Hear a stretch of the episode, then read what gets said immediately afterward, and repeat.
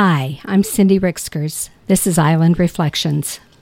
I've tried roses before that promise cabbage like perfect blooms in shades of apricot or cream. I've fought the many things that challenge these dainty beauties from soil that is too sweet to rust to aphids.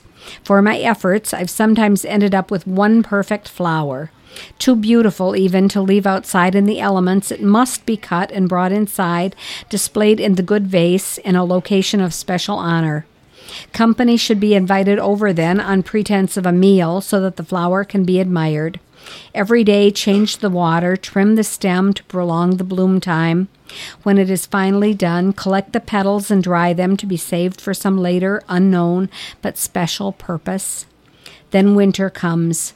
Though ringed with dry leaves and shrouded in an inverted, rigid foam bucket designed just for this purpose, these beautiful hybrids rarely survive.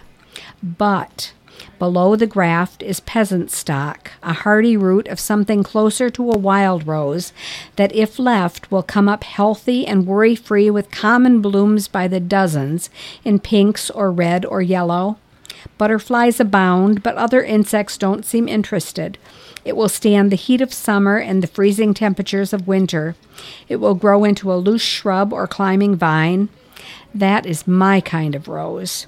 It's the same throughout my garden. I go for the tiny species tulips, grape hyacinth, and common iris.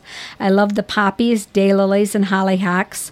I have waves of the wild daisies just now giving way to the wild brown eyed Susans. Wild roses and blackberry canes lean into my yard, and just beyond, the coarse milkweed perfumes the air with the most delicious scent. Specimen plants may be fine for others, but I enjoy the weeds. That's today's island reflection. I'm Cindy Ricksgers.